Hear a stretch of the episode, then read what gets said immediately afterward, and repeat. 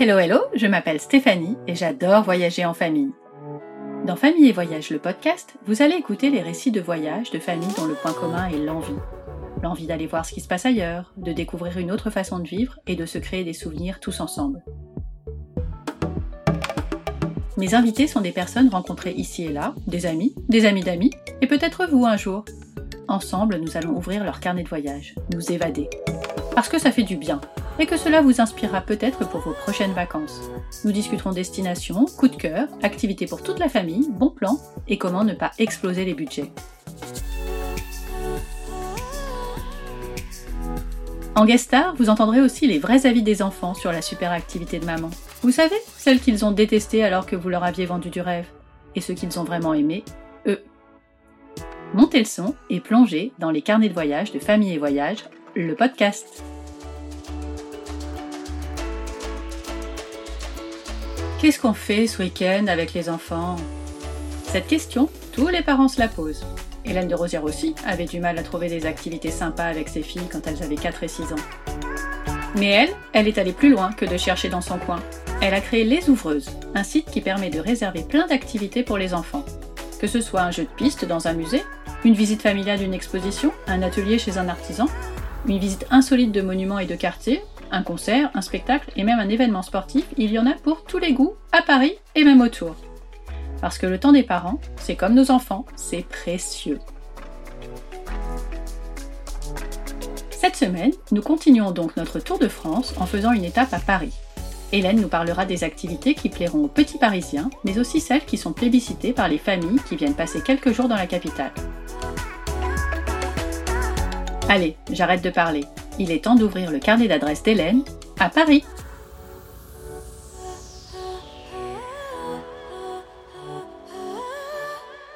Bonjour Hélène. Bonjour Stéphanie.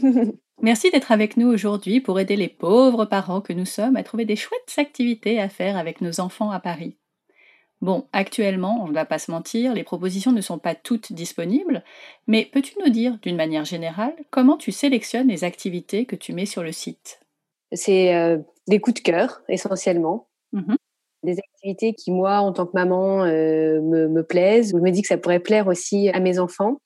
Ce qui est important pour moi, c'est qu'il y a à la fois un volet euh, ludique et un volet pédagogique. C'est vraiment les deux piliers de nos offres.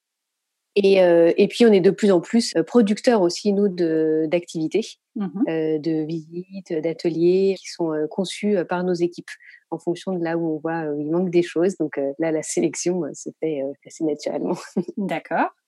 Et ça, c'est des choses qui se font au fur et à mesure, j'imagine, euh, au tout début, euh, c'est sûr qu'il y a une grosse phase de prospection, de recherche euh, d'activités. On sentait bien qu'il y avait plein de choses passionnantes autour de nous, mais il fallait les, les, identifier et pouvoir les référencer et travailler en collaboration avec toutes ces personnes hyper actives sur les activités pour enfants. Et puis c'est vrai qu'en grossissant, les choses s'inversent. Maintenant, on nous contacte plutôt que nous prenons contact les modalités ont un petit peu changé. Et euh, évidemment, on s'appuie énormément sur ce que euh, nous disent nos clients, euh, sur les échanges qu'on peut avoir avec eux, via nos questions de satisfaction notamment. Mais on, voit bien aussi ce qui fonctionne ou ce qui fonctionne pas, puisque comme notre site est, est un site marchand, on sait ce que les gens commandent ou ne commandent pas. Et donc, ça nous donne aussi un bon point de vue sur ce que les familles attendent et ce qu'elles recherchent à un instant T. Bah justement, je suis moi-même maman parisienne avec des enfants de 10 et 14 ans, pas facile tous les jours. que me conseilles-tu comme activité à faire avec eux en ce moment ou dans les semaines à venir? Alors euh, là, je te recommanderais le jeu de piste Space Invaders dans le quartier du Pont Neuf. Ah oui, j'ai vu ça. C'est un super jeu de piste fait par un de nos partenaires qu'on aime beaucoup, euh, Sébastien, qui est vraiment un passionné qui adore monter des jeux de piste, des énigmes, des défis, euh, et qui est par ailleurs passionné euh, d'histoire et d'art. Et donc, il arrive à mélanger euh, ça dans, dans, des jeux qui sont vraiment passionnants et que les familles aiment beaucoup faire. Et celui-là, il est un petit peu plus difficile, donc c'est bien pour des préados et ados.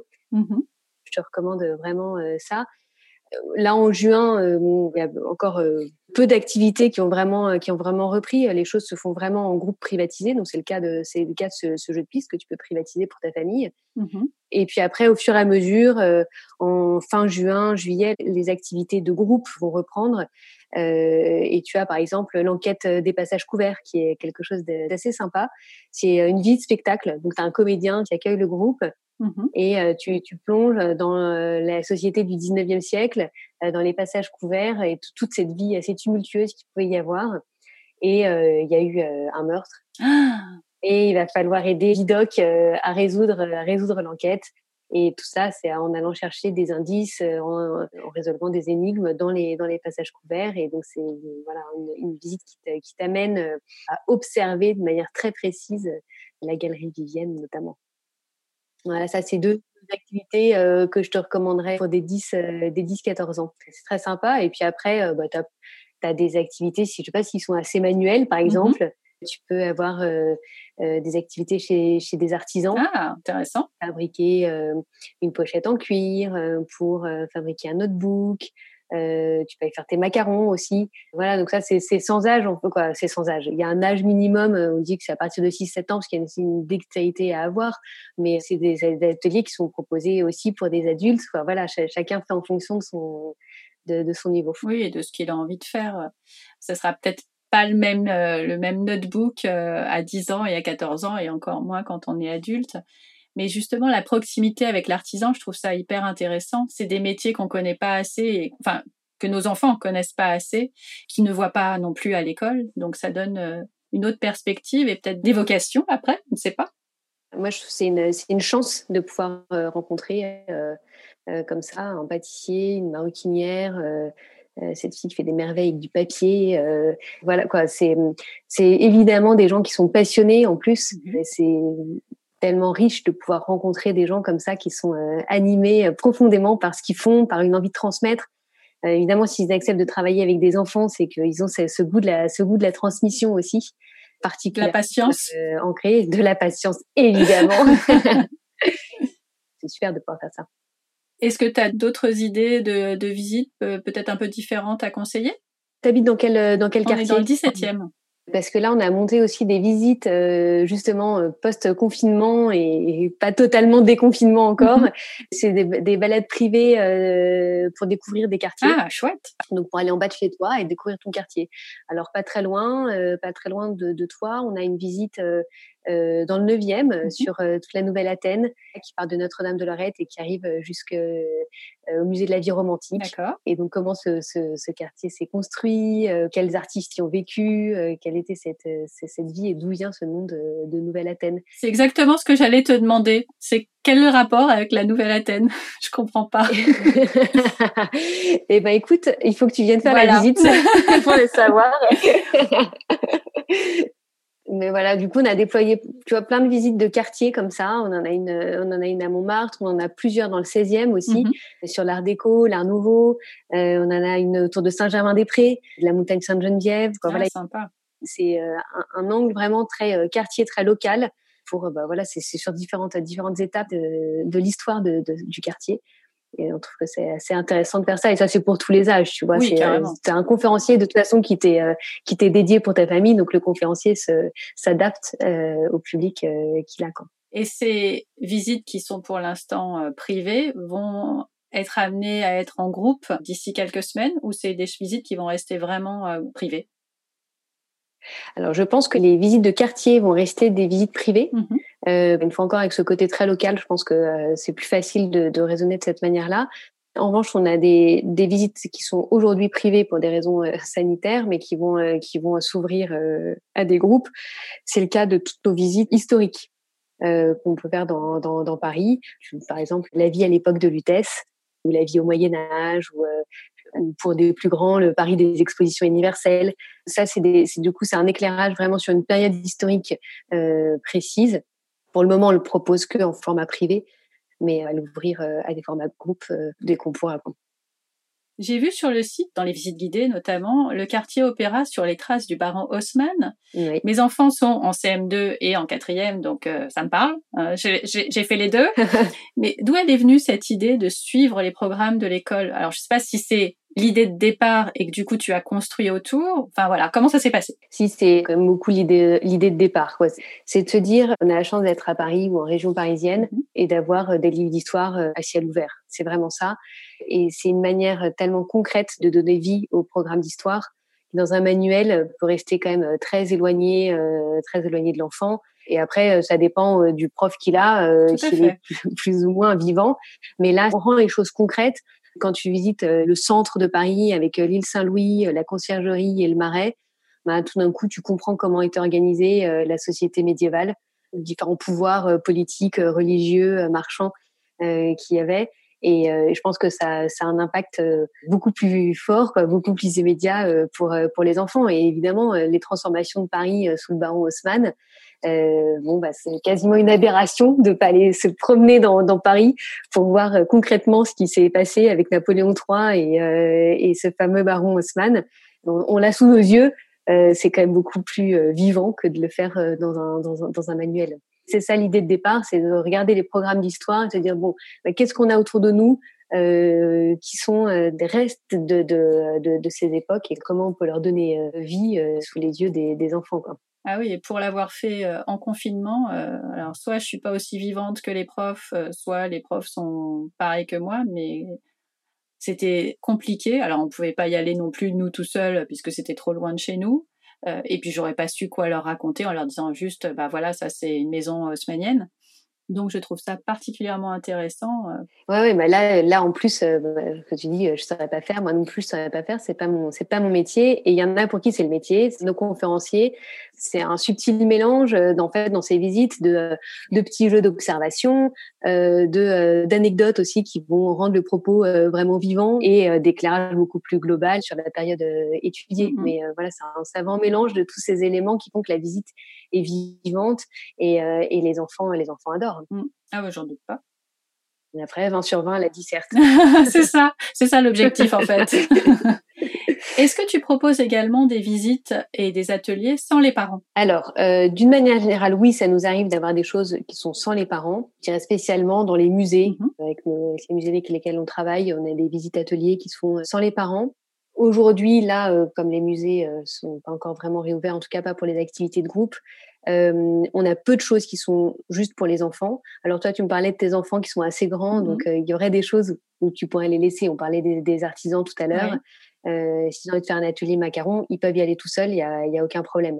Ça va être un peu au cas par cas. En fait, ça, ça, va, ça va pouvoir marcher peut-être pour les plus grands en ce moment. Mmh les plus petits, non, il n'y a pas d'activité qui accueille des petits, euh, des, des, des, petits tout seuls. C'est sûr, ça, ça, sera, ça reprendra en septembre. Ça. Ce qu'on a remarqué, c'est que les gens recherchent essentiellement euh, des activités à faire en famille.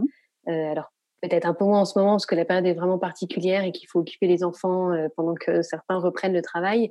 On n'en peut plus. on n'en peut plus et on a envie de les balancer. Non, Mais c'est vrai que cette qualité du moment familial, de ce partage, est vraiment ce qui va être le, la motivation première quand tu réserves quand tu réserves une sortie. Justement, qu'est-ce qu'on fait avec les plus petits en famille? Qu'est-ce qu'on fait avec les plus petits en famille? Eh ben, écoute, euh, je vais avoir un peu une réponse euh, euh, qui va être dans le même sens que ce que je disais avant. on n'a pas encore beaucoup de choses qui sont réouvertes, donc là, pour l'instant, ce sont encore que des formats en privatisation. Mmh pour les pour les plus petits, ce qui ce qui marche bien, ce sont des activités autour du street art. On a une balade privée autour du street art dans le quartier de Beaubourg, où on va travailler autour des formes et des couleurs. Et euh, donc ça, c'est vraiment bien, même pour des maternelles, c'est hyper intéressant. Et puis, euh, on a d'autres propositions autour du, du, street art. De toute façon, ça sera en extérieur pour les, pour les plus petits.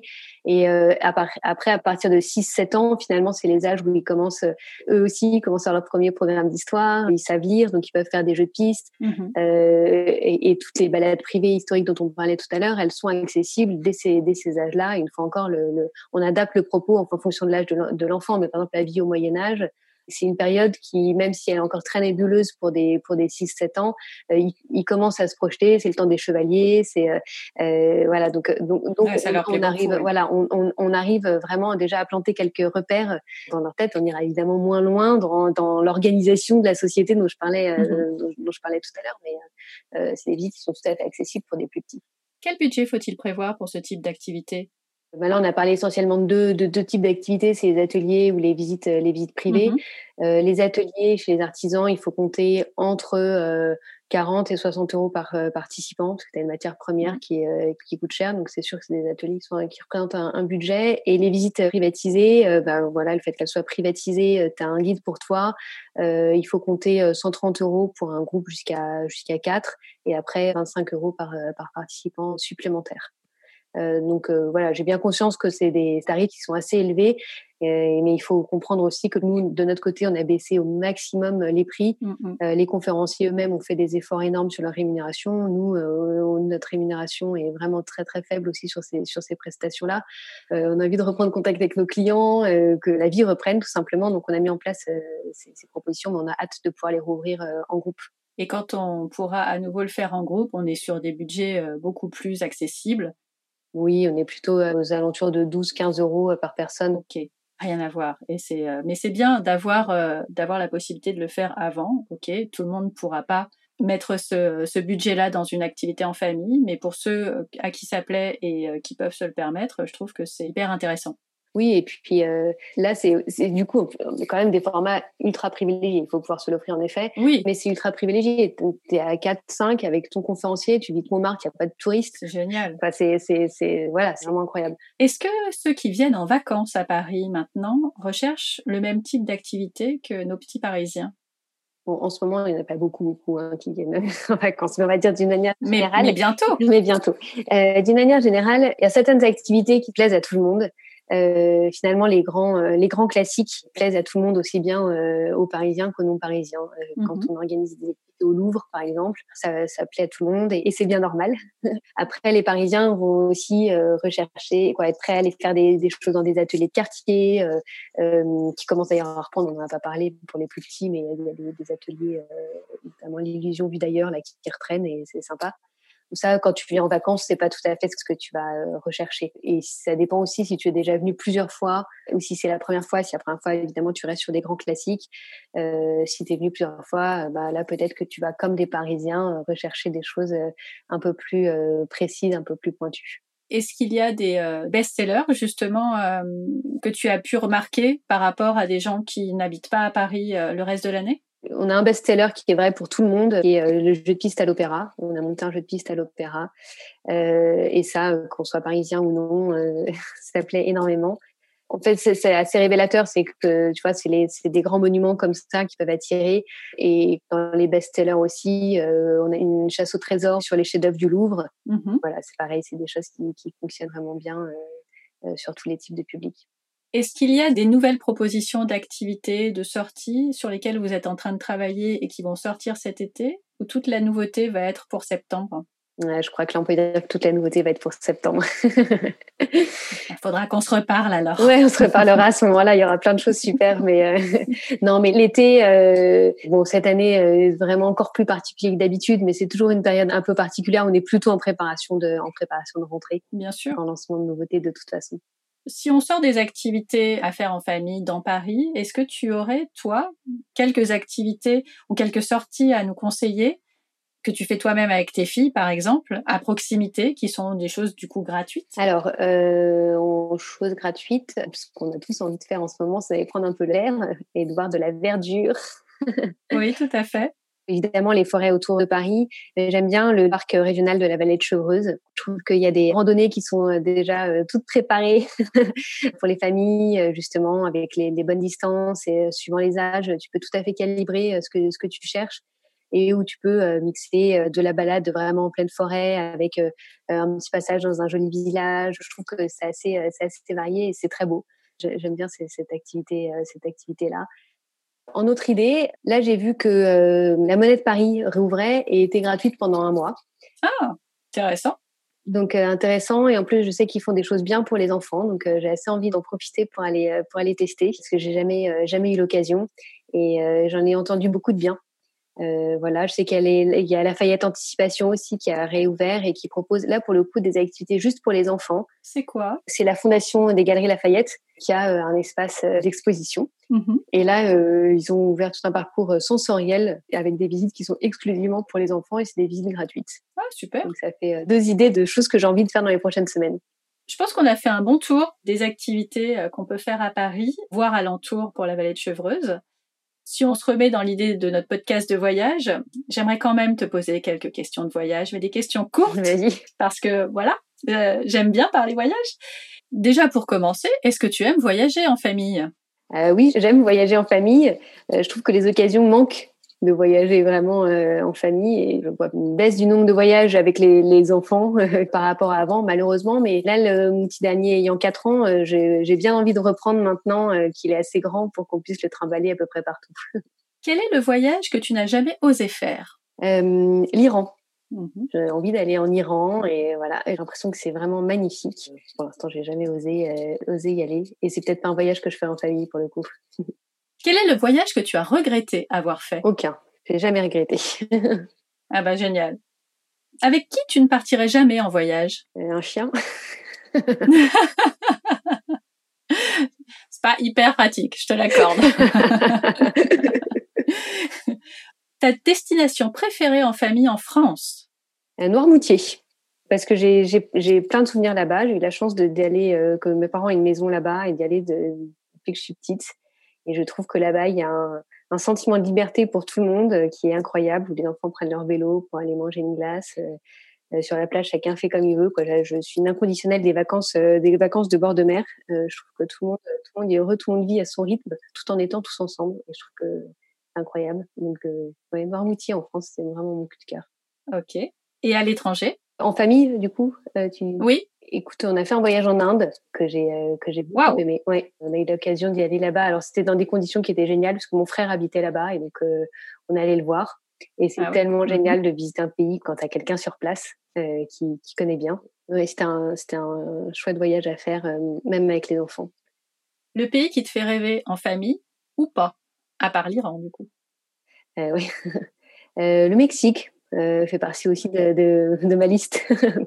je suis assez attirée par ce pays, par, euh, par ses couleurs, par sa culture. J'ai vraiment envie d'y aller et je crois que ça se fait assez facilement en famille en plus. Ta prochaine destination en famille? Ça sera destination France cet été. mm ouais, bah, parfait. Cap Ferret pour nous cet été. Super. Est-ce que tu vas changer tes habitudes de voyage à cause du Covid? Bah, Je pense qu'on va être euh, un peu contraint de les, de les changer là on parle de partir au Mexique, mais euh, je ne sais pas quand est-ce que les vols long courriers seront euh, déjà vraiment réouverts et accessibles euh, financièrement. Donc ça changera peut-être les envies vers des choses plus proches, comme l'Italie ou l'Espagne. C'est bien aussi. C'est très chouette que j'aimerais faire en famille, que j'ai jamais fait en famille, et je suis sûre que les enfants adoreraient aussi. Ah oui, c'est sûr. Est-ce que tu as un blog ou un vlog de voyage à conseiller? Euh, écoute, euh, My Travel Dreams, j'aime bien ce, Super, site. Euh, et j'ai d'autant plus un coup de cœur pour ce site que ça a été un des premiers à parler de nous quand, quand on a lancé les ouvreuses. ils sont au courant de toutes les dernières nouveautés. Je trouve qu'il y a des bonnes idées et justement, ça donne des envies de voyage et avec des choses assez précises. Une dernière question. Si nos auditeurs te cherchent maintenant, où est-ce qu'ils peuvent te trouver? Sur notre site, évidemment, je suis derrière le site en permanence, mais aussi sur l'Instagram des ouvreuses, euh, qui, est, euh, qui est un peu mon Instagram aussi. Donc, on peut se retrouver là s'ils veulent. Je mettrai tout ça dans les notes de l'épisode. Merci beaucoup, beaucoup, Hélène, pour toutes ces activités et ces bonnes idées à faire en famille à Paris et aux alentours. Merci beaucoup, c'était euh, très chouette de pouvoir échanger comme ça. À bientôt. À bientôt.